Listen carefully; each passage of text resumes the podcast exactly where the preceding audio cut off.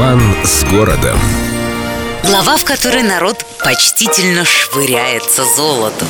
Поначалу этот памятник должен был выглядеть куда проще, лиричней, да и размерами поменьше. Матушку-императрицу художник Микешин видел обаятельной дамой с венком и музыкальным инструментом в руках, которые символизировали бы славу и искусство – на постаменте должны были присутствовать медальоны с изображениями матушкиных любимцев, ее э, выдающихся орлов, так сказать. Все скромненько и со вкусом. Однако, если в те времена, когда памятник Екатерине II украшал ее любимую летнюю резиденцию, все всех с некоторой натяжкой, но вполне устраивало, то, когда монумент решено было перевести из царско-сельского сада в сквер перед Александринским театром, Микешину пришлось сочинять новый проект.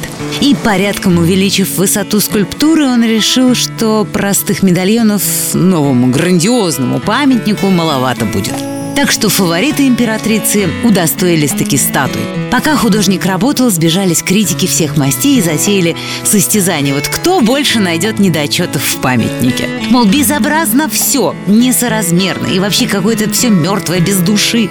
Но Микешин слушал в полухо, зная себе, работал, не отвлекаясь. Попутно, кстати, скульптурных фаворитов у Екатерины прибавилось. И к орлам присоединилась даже одна орлица, княгиня Дашкова.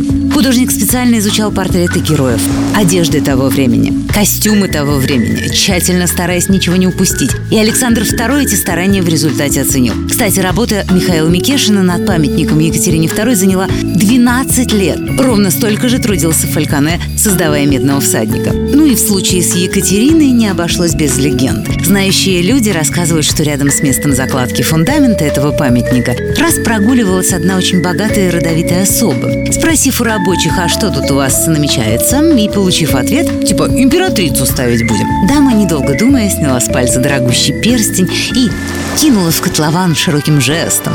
Тут же этот поступок заметили окружающие, и кто что смог с себя снять ценного, все побросали следом. Через очень короткое время такие выходки вошли узнать и в моду. Ну, красиво, эффектно, да и отдать дань уважения Екатерине Великой не худо. Словом, рабочие несколько дней не могли наконец заложить фундамент из-за проявления вот такой вот народной любви. Поэтому, добавляют знающие люди, под этим роскошным монументом спрятано гигантское количество драгоценностей. А я думаю, рабочие, наблюдавшие за этим фестивалем щедрости, без дела-то не сидели, так что насчет клада есть большие сомнения. С любовью к Петербургу. Эльдо радио.